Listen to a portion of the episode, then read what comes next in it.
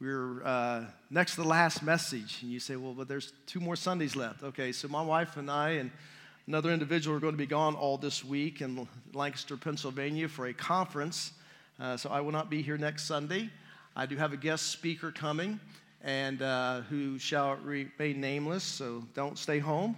Uh, I want you to have an element of surprise. He said, Well, uh, what, do, what, do, you want me to preach on? I said, Well, I'll just let the Spirit lead you, but I would suggest you not preach out of the book of Acts, okay? So uh, they've been in the book of Acts for many, many months now. Avoid that one. I'm sure the Spirit's not leading you there, right? So, yeah. Uh, we're going to be covering three chapters. Again, we're going to hit some highlights because I'm just trying to pull out a theme because the last really seven chapters of the book of Acts is really pretty repetitive. Um, the Apostle Paul at this point is just going through one sham trial after another. Uh, he's already been through a trial with the Sanhedrin Council, and he's going to go through three more uh, here in these uh, chapters we're going to be covering today. Uh, so I'm trying to just pull out a theme um, in these chapters like I did last week. And so the title of this message is Seizing the Moment seizing the moment. And what I mean by that is this if someone were to come up to you, and maybe it's in a grocery store, maybe it's in a, um, you're, you're in a waiting room in an office somewhere, doctor's office, you know, you can wait for hours there. Uh, maybe it's wherever it might be, you have a very limited amount of time, and they ask you the question Can you tell me exactly what it means to be a Christian and how I can become one? Can you tell me exactly what it means to be a Christian and how can I become one? Now, if you were a, a hunter, you would say that guy's a sitting duck, right? If you were a basketball player, you'd say that's a slam dunk. If you were, uh, you know, um, taking a test, you would say that's a no brainer. It's like, man, this guy's, I mean, this, this dude is hot and ready, and let, let me go at it. I just, I can't wait to share the message. But do we really respond that way? How would you respond? How, how, what would you say? Would you think to yourself, well, what am I going to say? What am I going to tell this person? And I don't know, uh, what, what, should I, where should I start? Where, where am I going to go with all this? And yet the Bible tells us in 1 Peter chapter 3 and verse 15 that we should always be prepared to give an answer to those who ask us about the hope that we have in Christ, right? But oftentimes, when somebody comes and they really give us that slam dunk kind of question, we're really not sure how to go about it. We're really not sure what to say. And so, oftentimes, we just kind of back off because preparation, that is studying and thinking about your response to a question like that, is really what gives you confidence, right? So, you, you if you will prepare yourself and ready yourself, and make yourself available, it is amazing how many times God might give you an individual coming across your pathway that's going to ask you a question, maybe not verbatim that question, but one very similar, and it's almost like a slam dunk. This person is wanting to know what exactly does it mean to be a Christ follower, and how can I do that? And we want to be ready to answer, right? So, the mission of God's people, as we've been studying the book of Acts, has always been to live so that the world would know that there is a God and a true God. And when Jesus came to earth to bring the good news of the kingdom of God, he chose disciples, he, he raised them up, and he said to them, in essence, I'm going to make you to become fishers of men. I, I, want you to continue on what I have begun about sharing the message of the kingdom of God. And oftentimes, as believers, you know, when we first got saved, maybe you were just like all fired up and you were all excited about sharing what Christ had done for you. And, and maybe you did that for a while, but then over time, that kind of goes away. And then you kind of lost all your Christian friends, and now you only, or lost friends, now you only have Christian friends. And, and if we're not careful, we end up uh, engaging in almost like a subculture where we isolate ourselves from the world around us who are outside the kingdom of God. And we lose the passion, we lose the desire, we even lose the ability to respond to those who may have asked us a very similar question. When Jesus selected his disciples and commanded them to go out into the world, one of which was Asia Minor. And so remember, his disciples were what? They, they were not well schooled guys. These guys did not, you know, uh, graduate from rabbinical school. They were fishermen and tax collectors and those kinds of things. And Asia Minor was the most sophisticated, prosperous, immoral, perverted, educated, and religious, although pagan religion, uh, city and a region in the entire Roman Empire. But the Bible tells us, and we have studied through the book of Acts, that when these disciples began doing what Jesus asked them to do, that they impacted the region in such a manner that it was like an earthquake hit that region. Because Jesus says, I'm going to make you fishers of men.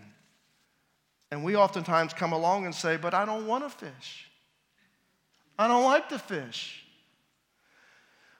Look, this is not what I signed up for. I signed up, you know, to go to heaven. I signed up to be a, become a better person, a better parent, a better husband, or a better wife. Uh, after all, uh, you know, won't God just kind of sort all that out in the end? Is that really my responsibility? Is that really my calling? Is that really what I'm supposed to be engaged in as I journey through life? Yes, it is. Yes, it is. And I, I want to talk about why we have to keep sharing the message. Why we have to keep sharing the message. Because I know these kinds of conversations that we are asked to engage people in when it comes to conversations about what it means to be a follower of Christ and how you do that. I know those conversations can be very awkward, right? Very awkward. And um, oftentimes, because of the awkwardness, we just don't respond or we just kind of give an answer like, well, you know, the Bible says so. Uh, well, that's not a very good answer. Um, Jesus gave us an example of awkward conversations when he met the woman at the well in John chapter 4, right? So Jesus is a man, this is a woman. He is a Jew, she is a Samaritan, culturally speaking. Uh, they didn't get along, and he engages her in a conversation. And let's just face it, her home life was, you know, a bit. Um, awkward. Uh, she had had five husbands. The guy she's living with now is not her husband. And, but Jesus he just kind of waded through the awkwardness and had the conversation with her about the good news of living water. And as a result of that awkward conversation, he dramatically impacted her life so much so that she ran back to her village and could not wait to tell everybody about how her life had been dramatically changed because now she was drinking not from a cistern that is empty, but from the well of living water found in Jesus Christ received Christ in your life, and we couldn't wait to share that story, but somewhere along the way, we kind of dropped that. Here's my, my big idea for today, and it's on the top of your outline. One short moment of discomfort could change someone's life forever. People were Jesus' one thing, and they still are today. It's the only thing that we rub shoulders with on this earth that is eternal people. Everything else we see, all the cars that we drive, all the houses that we live in, all the vacation spots that we venture to are all temporary. One day, this world as we know it will be burned up in fire, and God will recreate what sin has destroyed and devastated. But people last forever, people are eternal people who are sick and people who are lonely and people who are wandering and people who are depressed and people who have gotten themselves tangled up in suffocating habits and destructive relationships. God has given us the message of salvation, sozo, to save, heal, and deliver those who are ravaged by the results of sin. That's our message. And we must keep sharing the message. But I wanna, I wanna talk about, first of all, why we need to share that and, and the four weapons that Satan uses against us that keeps us from doing that. And the reason why we have to get the message out is because the message of salvation is not an intuitive message. In other words, uh, someone who's wondering to themselves, what does it mean to be a Christ follower and how can I do that? If they don't have somebody sharing them the message about why that's necessary and how that can happen in your life, if they go out and just sit under a tree and try to figure that out on their own, they're never going to be able to do it. Why? Because the gospel message is wrapped around a historical event. It is not based upon just experience. In other words, if I've never had that experience and I'm trying to figure out, you know, why am I feeling this and, and why is my life such a wreck and a mess and why, why am I wondering and thinking to myself, well, there's got to be more to this and there's got to be something after this life. And of course, the Bible tells us that God has placed eternity in the hearts and lives of people. And so they're wondering about these things, but if they're going to have to find out on their own how to navigate through that, they're not going to make it. What the end result's going to be is the same thing that every religion in the world has come up with. And the end result is, you know what? Uh, there, yeah, there's, there's sin, there's evil in the world, and, and there's a good God out there somewhere, and he's probably surrounded by good people. And therefore, if you're going to be in the vicinity of a good God, you had better be a really good person. So, what do I need to become really good? Well, follow these laws and follow these rules and follow these rituals, and that will make you better than you are. And hopefully, by the end of your life, you will be good enough to enter into the presence of a good, good God. It's all works. It's all how can I prop myself up? How can I make myself right in the eyes of God? And so we fish because our faith is rooted and grounded in history, and we don't know history until somebody tells us about it. And that's why the Bible says, Beautiful are the feet of those who bring the good news of Jesus Christ to the world around us. And so the weapons that Satan uses against us in order to discourage us from continuing in that endeavor to keep the passion alive, to keep the fires uh, burning in your heart, to be willing to engage in those kinds of conversations is what we find Paul bumping up against in the book of Acts in chapters 24 through 26. And so I want to kind of just kind of flesh out. And my goal for this message, as we talk about absolute surrender, is that we would see and surrender afresh to the absolute priorities about telling others about Jesus and what he has done for them. If they're going to be saved, if they're going to experience God's freedom, if they're going to experience, you know, the tearing down of strongholds that have up to this point have directed and governed their lives, if they're going to experience truth that leads to freedom, then somebody's got to be sharing the message. And that's us, right? So that's what it means to be a fisher of men, a fisher of women, a fisher of children. That is the calling of the church of Jesus Christ. So here's the first weapon that Satan will use against you that will keep you from sharing the message. You got to keep sharing the message even when you are strongly opposed. And there will be some opposition that comes from those uh, who are not really um, that um, delighted in your message. You know, the, we just sang about the wonderful name of Jesus. And you can talk with people all day long about God, and you can talk to people all day long about spirituality, and you can talk to them all about, you know, the church and, uh, you know, a lot of different things until you intersect the name of Jesus. Every time Paul, every time even the disciples before him interjected the name Jesus into the conversations, all of a sudden the conversation began to change, and it wasn't for the good right? And so the name of Jesus, that name under heaven whereby every person must be saved, there is no one who is saved apart from the Lord Jesus Christ. Therefore, we have to bring to bear the message of Jesus into people's lives if they're going to experience true, authentic salvation. And as a result of bearing the name of Christ in that conversation, you may receive opposition when it comes to that name. And I'm going to kind of flesh out why that happens. But let's pick up in chapter 24. Remember, Paul had been taken before the Sanhedrin. They, they were making all kinds of accusations against the Apostle Paul, but their motives were they just really wanted to kill him. All right, and so they had a plot on how to do that. And remember, the Sanhedrin Council is made up of Pharisees and Sadducees. Now, normally, these two groups did not get along until they came together for the Sanhedrin Council. That's about the only time they could get along because the Pharisees believed in the supernatural, they believed in the resurrection. The Sadducees, on the other hand, did not believe in the supernatural. They did not believe in the resurrection. They did not believe in angelic beings. They didn't believe in any of that stuff. And so when Paul is before the Sanhedrin and he starts talking about the death and the resurrection of Jesus, which he always brought to bear because that's an essential part of the gospel message, you know, the Pharisees were like, Yay, Paul. Uh, remember, Paul was a Pharisee, a former Pharisee, and probably a former member of the Sanhedrin Council. But the Sadducees are like, hey, we got to get rid of this guy. We got to kill him. And so they come up with a plot. It did not pan out. And so when you come to chapter 24, it says, Five days later, the high priest Ananias went down to Caesarea with some of the elders and a lawyer, lawyer named Tertullus. And they brought their charges against Paul before the governor. And when Paul was called in, Tertullus presented his case before Felix.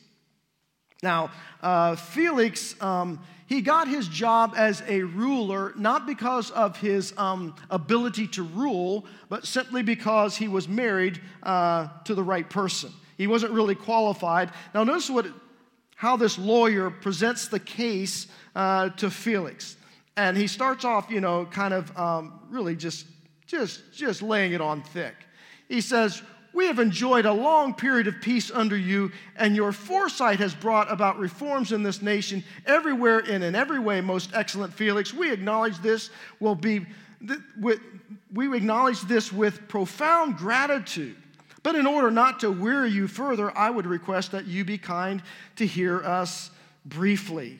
Now, listen, under Felix, there was no peace. Uh, there wasn't anything positive going on. In fact, by the end of this chapter, he gets fired from his position and he's sent back to Rome. All right, so he's not a good leader, but he's just kind of laid on thick here because, after all, uh, their whole goal is to what? Is to take out Paul. All right, their whole goal, the, the underlying motive of their method is that they want Paul off the scene. They don't like his message.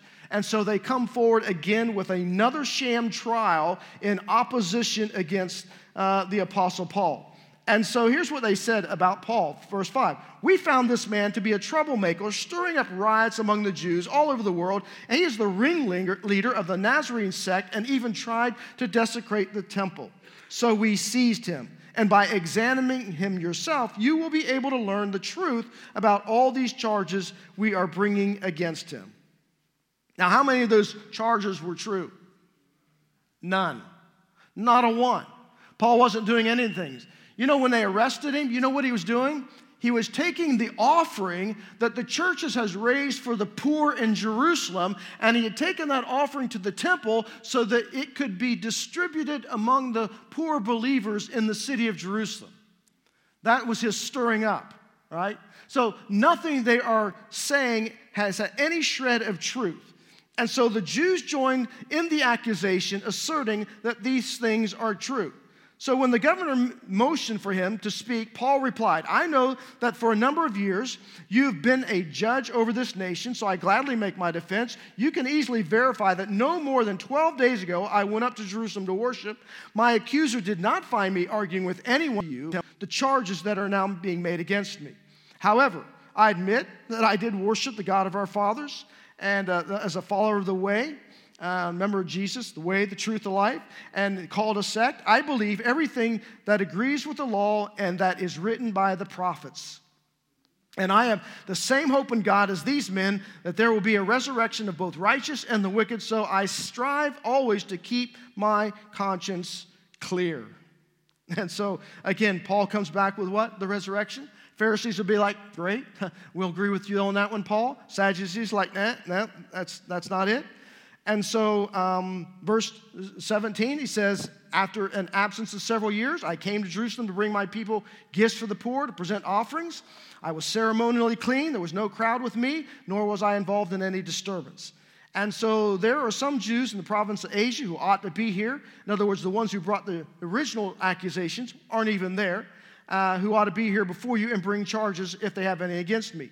Or those who are here should state what crime they found in me. I stood before the Sanhedrin. Unless it is one thing, I shouted, I stood in their presence, and I said concerning the resurrection of the dead that I am on trial before you today. So, why is Paul being opposed? Because he's sharing the gospel. They're opposing the name of Jesus. They're opposing the death, burial, and resurrection of Christ. That's the, that's, that's the real opposition here. Remember that the Sanhedrin could not stand the fact that Jesus could still be alive. And the fact that there were people out there spreading those rumors that, it, that for them, that was, you know, that was blasphemy against God. It was a crime that was considered punishable by death.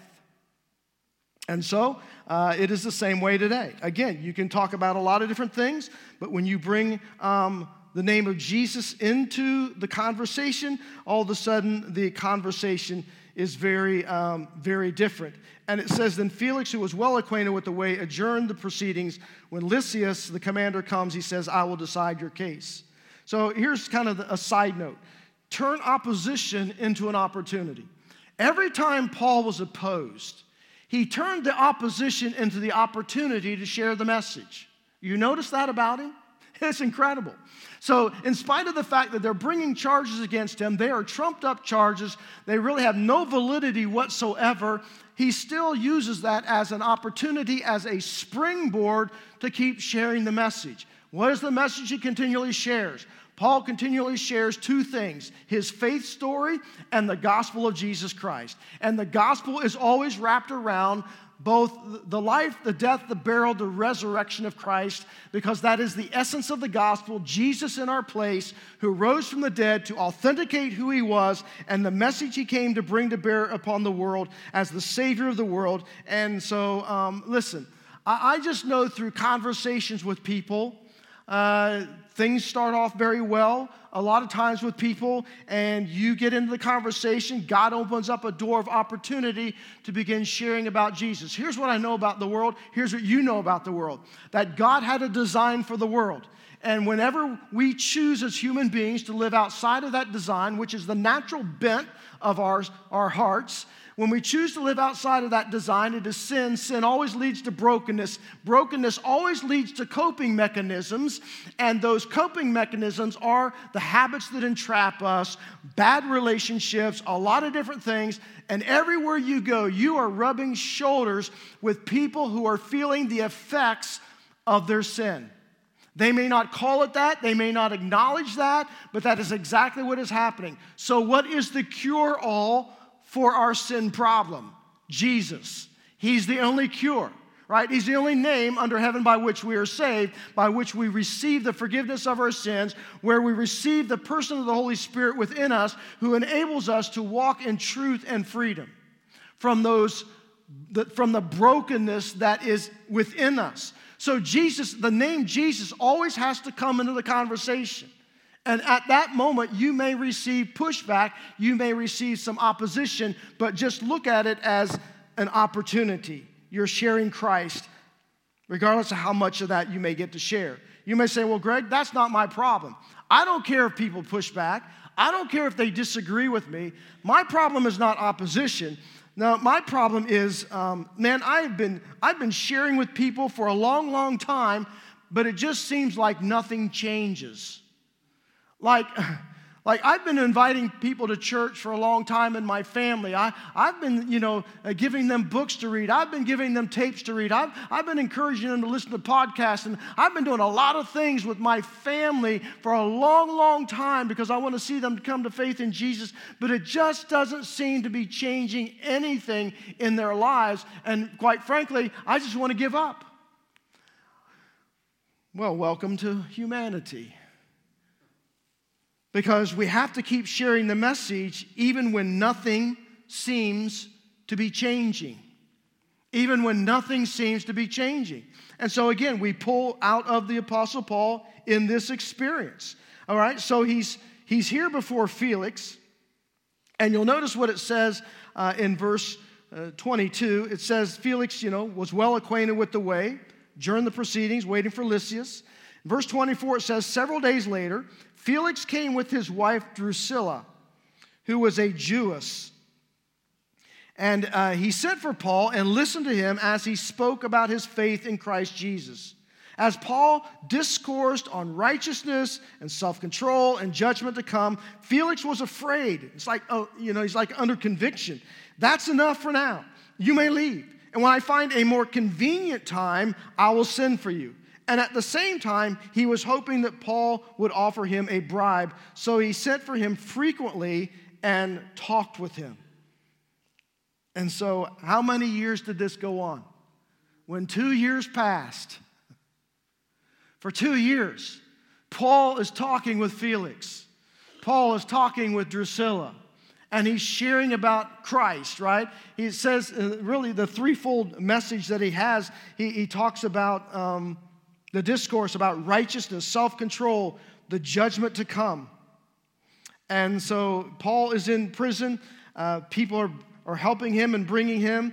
And so, as Paul is in prison uh, later on, uh, you know, he's kind of like in house arrest kind of thing. And and so, what is he doing?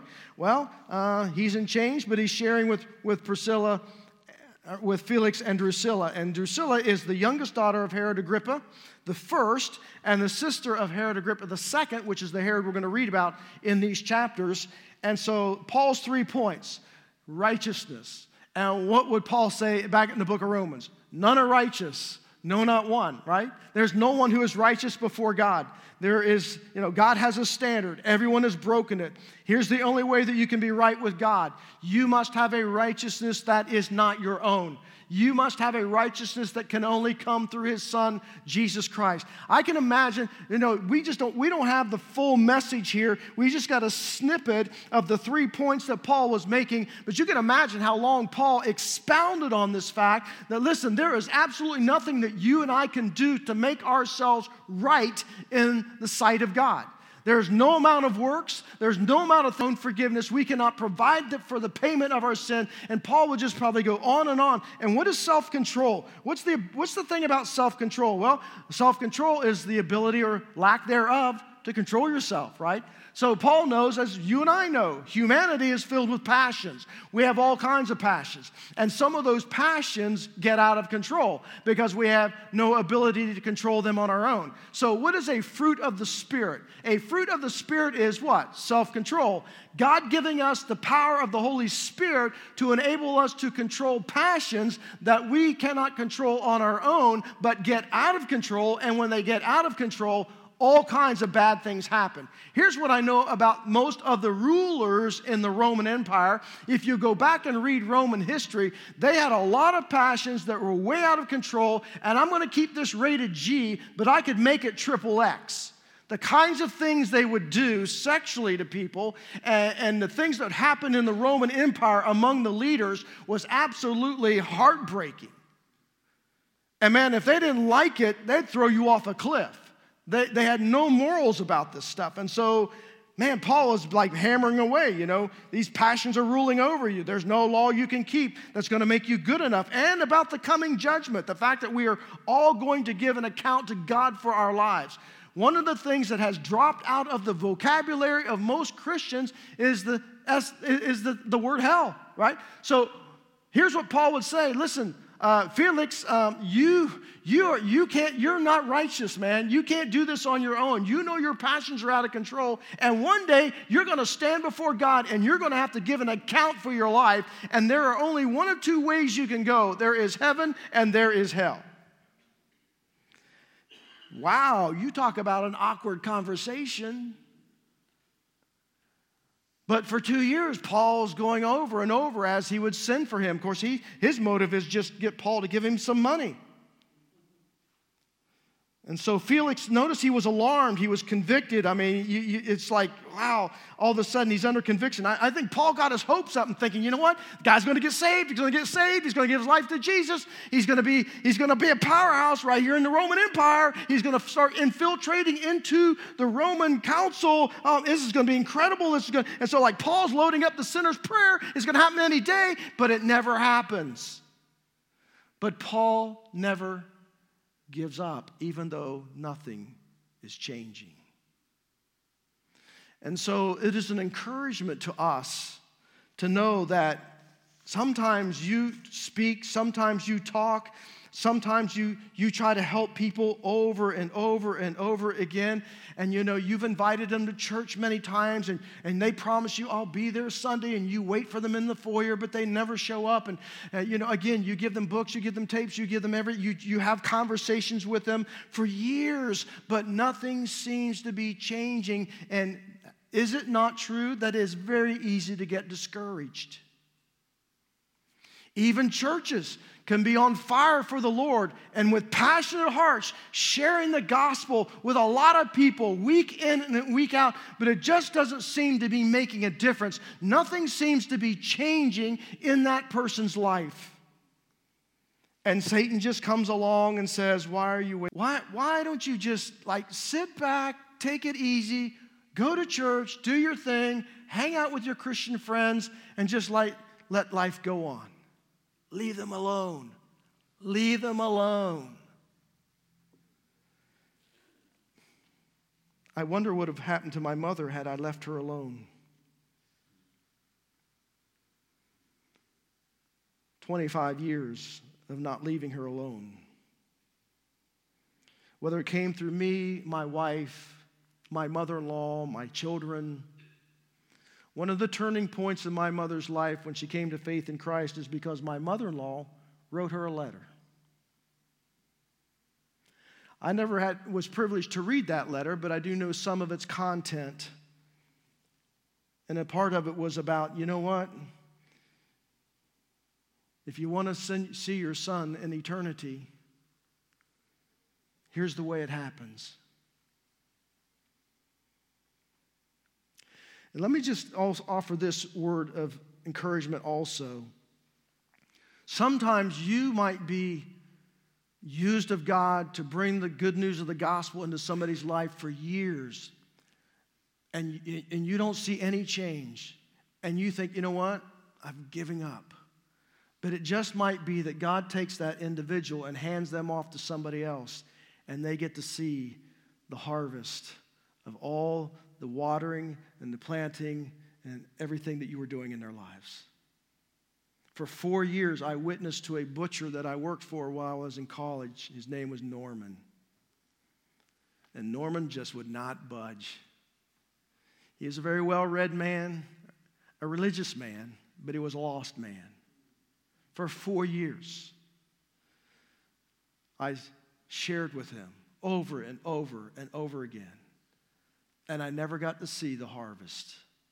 But I did run into my former boss who owned the, the store, and Norman did finally come to faith in Christ, but it was under the hand of somebody else. You just never know. Number three, keep sharing the message even when you have shared it before.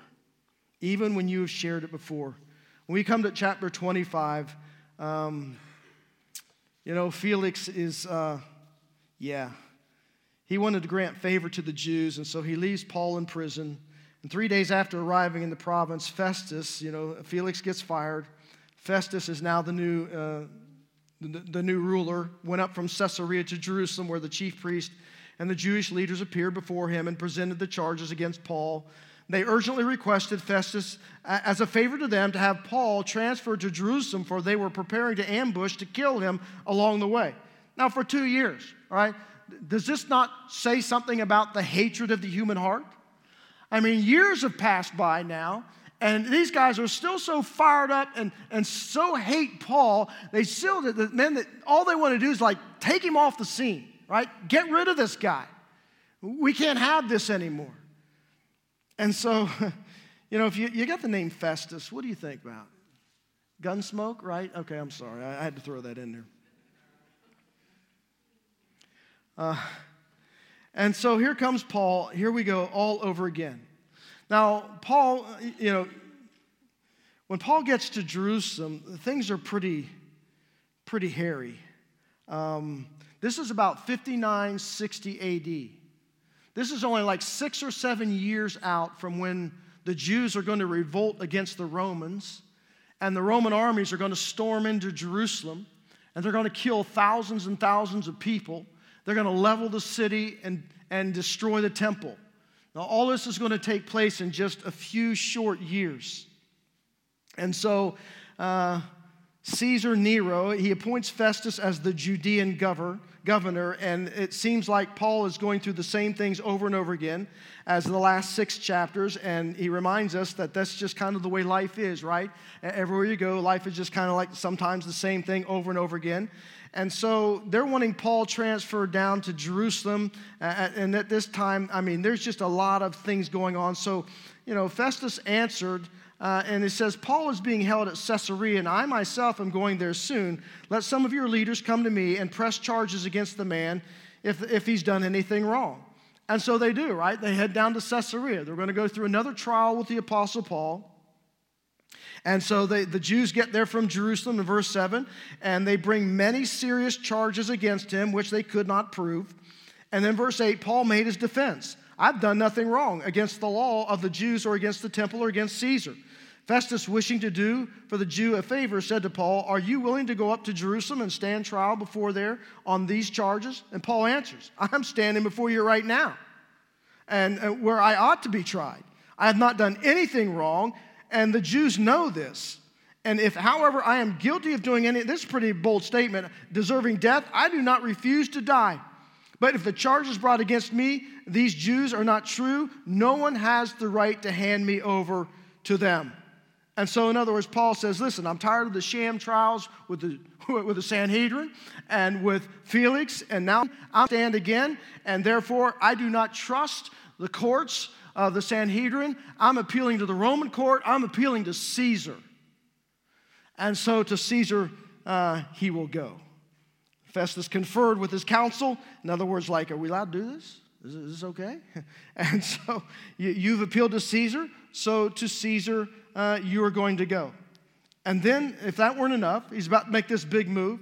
And so now Festus, he's consulting now King Agrippa. And this is King Agrippa II and Bernice. You'll notice in verse 13, they arrived at Caesarea to pay their respects uh, to Festus, who is now um, the governor of that region.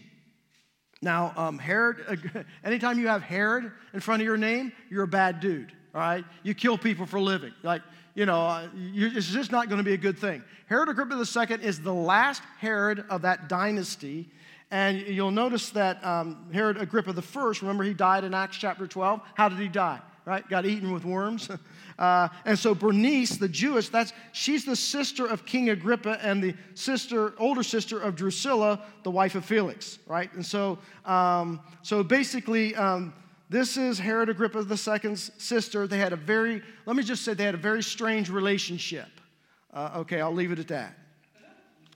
And uh, yeah, and so that went on for many, many years until she finally went back to Rome and, and hooked up with another Roman leader. And so Paul is going to go through this whole thing again, all right?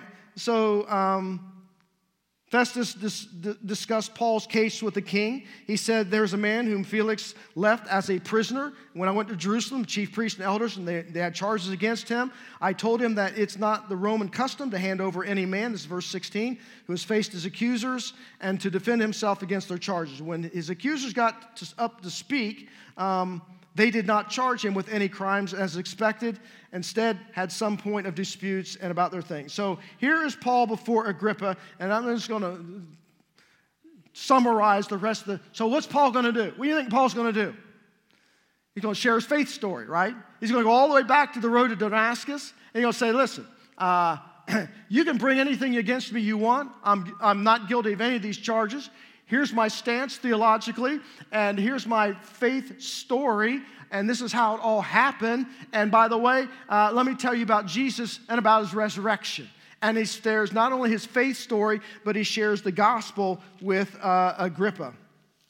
And so, um, you know, and the, this happens in chapter 26, where when he is given uh, permission uh, to speak. And so, my point is that you, uh, my sub point in this uh, is into a testimony, right? So turn your trial into a testimony because uh, God has given you a platform.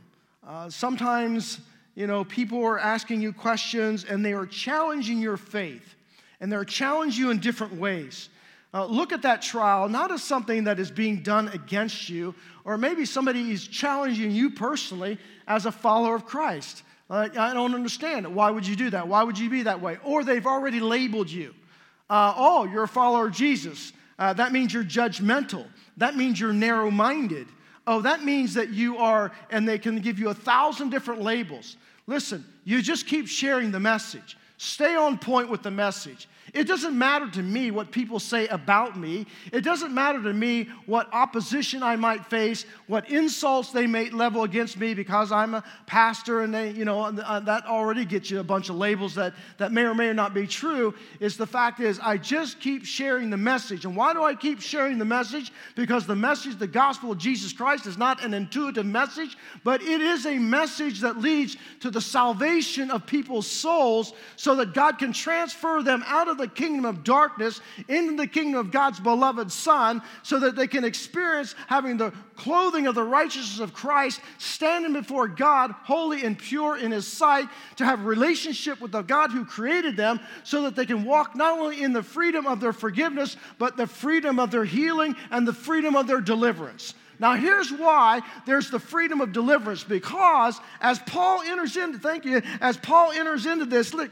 you got to keep sharing the message. Notice what it says as he's unfolding his case up in chapter 26 and verse 17. I will rescue, this is Jesus speaking, uh, red letter, right? Jesus speaking to Paul. Listen to what Paul said. I will Jesus said to Paul, I will rest, he's given his testimony, I will rescue you from your own people and from the Gentiles. I am sending you to them to open their eyes and to turn them from darkness to light and from the power of Satan to God, so that they may receive forgiveness of sins and a place among those who are sanctified by faith in me. Please note that phrase, from the power of Satan to God. If you read Paul's writings while he was in prison, he talks about the faith, fact that all of un redeemed humanity is under the power and the control of the evil one, and the only way they can remove themselves from that is through the power of the gospel of Jesus Christ and being indwelt by the Holy Spirit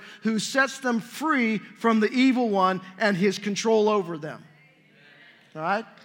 So this is what this is what growing that Christ is all about. Is I just keep dismantling all of those thought processes that Satan had placed in my thinking patterns that were lie based and controlling me, and and uh, yeah, I mean just the things that the hurt and the pain that we harbor in our hearts. And it's just amazing to me that so many believers you get saved, and you know we we just like man, Jesus saved me, and and God forgave me of all my sins, but then we just like we conceal all the hurt and all the mess and all the habits and all the hangups when God wants to set you free from that and bring healing in your life. And then all of a sudden we're like back away and like, well, but it's nobody's business and I don't want to open up and I don't want to share. I don't want people to think less of me. Listen, ain't nobody in this church going to think less of you because of your messiness. We're all a big mess. We all need healing and it's just the areas that we need healed in. So my, my, my concern is whether or not you are willing to step up to the plate and say, you know what, God, I don't understand it. I'm dealing with this physical ailment in my life. I don't believe the physical ailment is the problem. I think there is a spiritual issue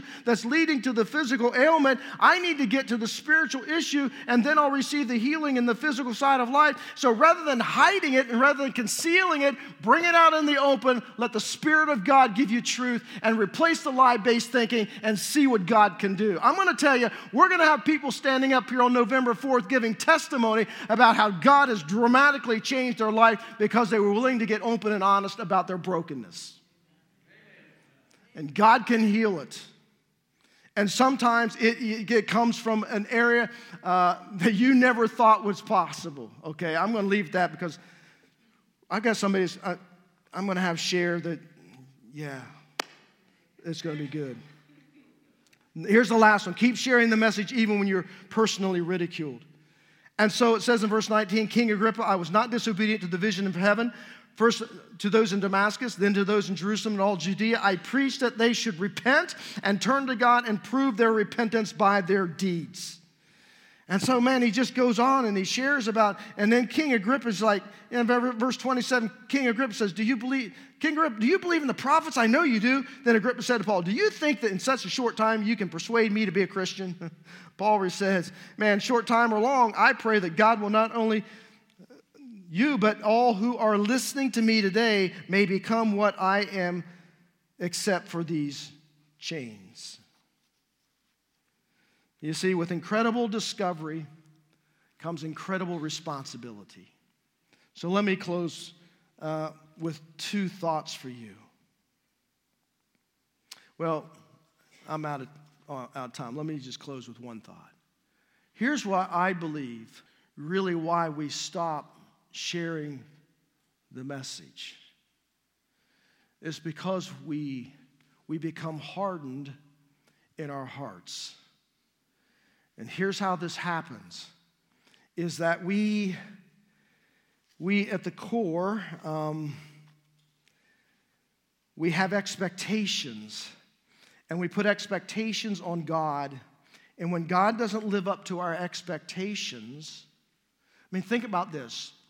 All the stuff that happened to Paul, the beatings, um, the, you know, just all the stuff, left for dead, I mean, floggings, all that stuff.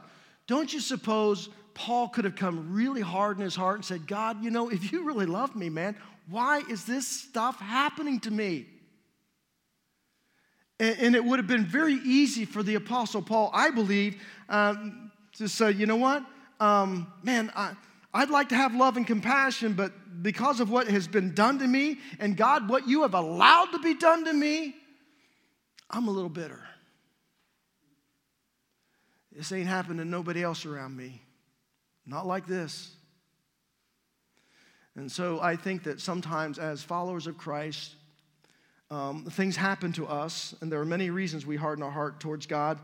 But I think one of the reasons is because we are angry with God, because we have this unwritten list against God, because God allowed certain things to happen to us. He's allowed certain things to enter into our lives, which we deem unfair. And, uh, you know, I didn't sign up for this, and it shouldn't happen this way. And, and you know, how many, and I've told you before, most people become atheists because you know, they, they had an expectation of God. God didn't live up to the expectation. There's some kind of trauma in their life, and there's like, you know what? There can't be a God.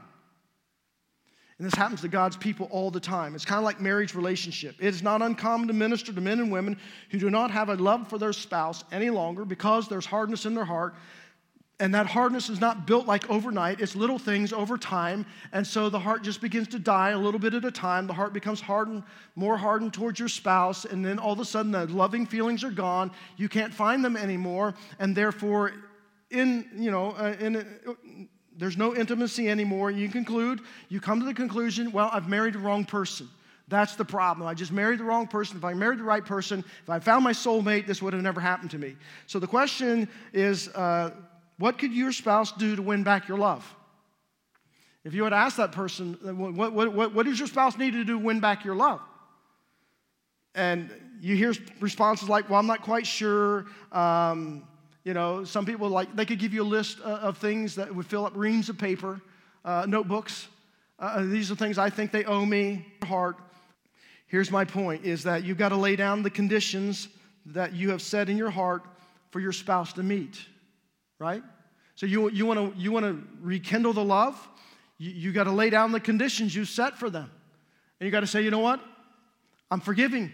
I'm 100%, I'm forgiving. Uh, I'm, I'm giving my heart back to my spouse, and I'm going to let God grow that love. This is the same thing in our relationship with God, is that I've seen so many people you know, you get hurt by somebody, or God allows something, and, we, and, deep in our hearts, we may not admit it, we may not even want to acknowledge it, but we're angry with God, we are frustrated with God, we are bitter towards God, and we've just kind of shut our hearts off, and therefore the love of God, the compassion of God has all but died, and therefore I'm not going to share the message because, after all, quite frankly, I'm angry with God. And until He and then you list off what it is you think God owes you, when He does those things, then I might open my heart back up. Now I want you to bow your heads for a moment. Because I want to walk you through a prayer. Because unconditional love is what God called you to. And if you add anything other than unconditional love, whether it's towards somebody else or God Himself, that's a contradiction of who God made you to be. And so many Christians do the same thing to God that they did in their relationships, even though they knew their heart, in their heart, they, they don't have a right to hold anything against God. And so here's, here's a step of action it is a prayer.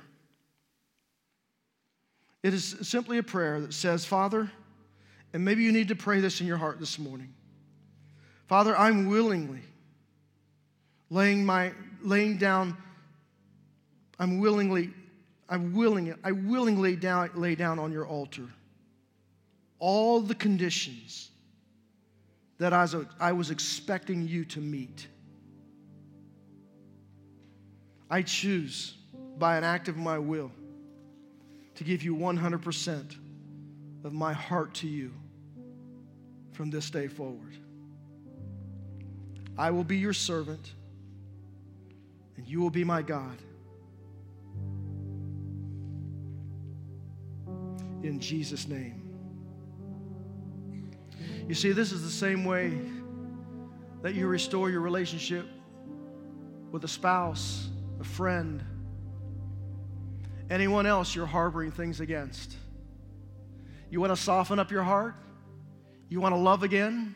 You want to feel again? You want to have the compassion that's going to drive you in sharing the message? You got to lay it on the altar. You've got to give it up. You've got to let God bring healing back into your heart.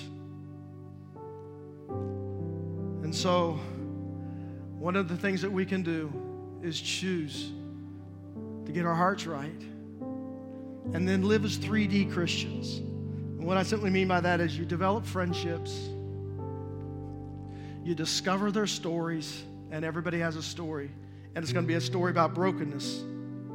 And then you just discern what's the next step I should take with this person. Should I just invite him to church? Should I just give him a book to read? My wife and I give people books to read all the time. They're going through something. We, we know a good book that just really speaks to that issue. Here, read this, and we'll talk about it. What is your next step with them? Keep sharing the message. Nothing may be changing immediately. It seems like you're hitting a brick wall, like you, are not making any headway in their life. It might be an awkward conversation. Maybe you've said it a thousand times before, and you're thinking to yourself, it's falling on deaf ears. Just keep sharing the message and leave all the results to God Himself. So let's stand together. We're closing out our time. Um, you know, we have a, a part of our prayer team here, and maybe there's something issues in your heart that you need to, to deal with today. And uh, they'd love to pray with you. And when we sing, if you'll just come forward, they'll take you off to another room. Uh, they'll not embarrass you in any way, shape, or form. I just want to challenge us. Man, until our hearts are right, we'll not share the message. I guarantee you that. We will not share the message. We will give up. We will step back.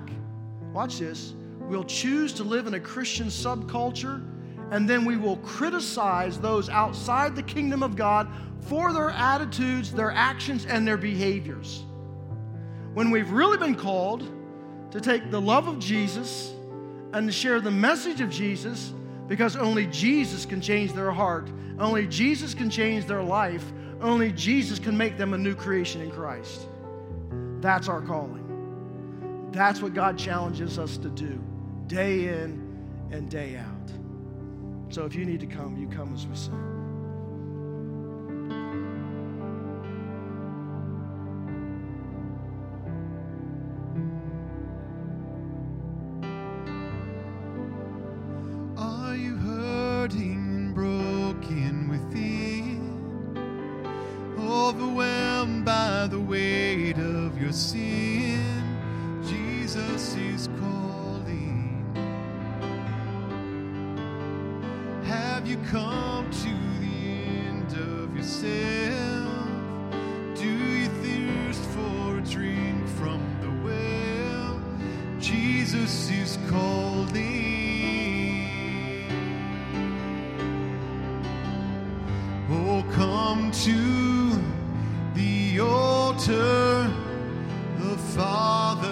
song.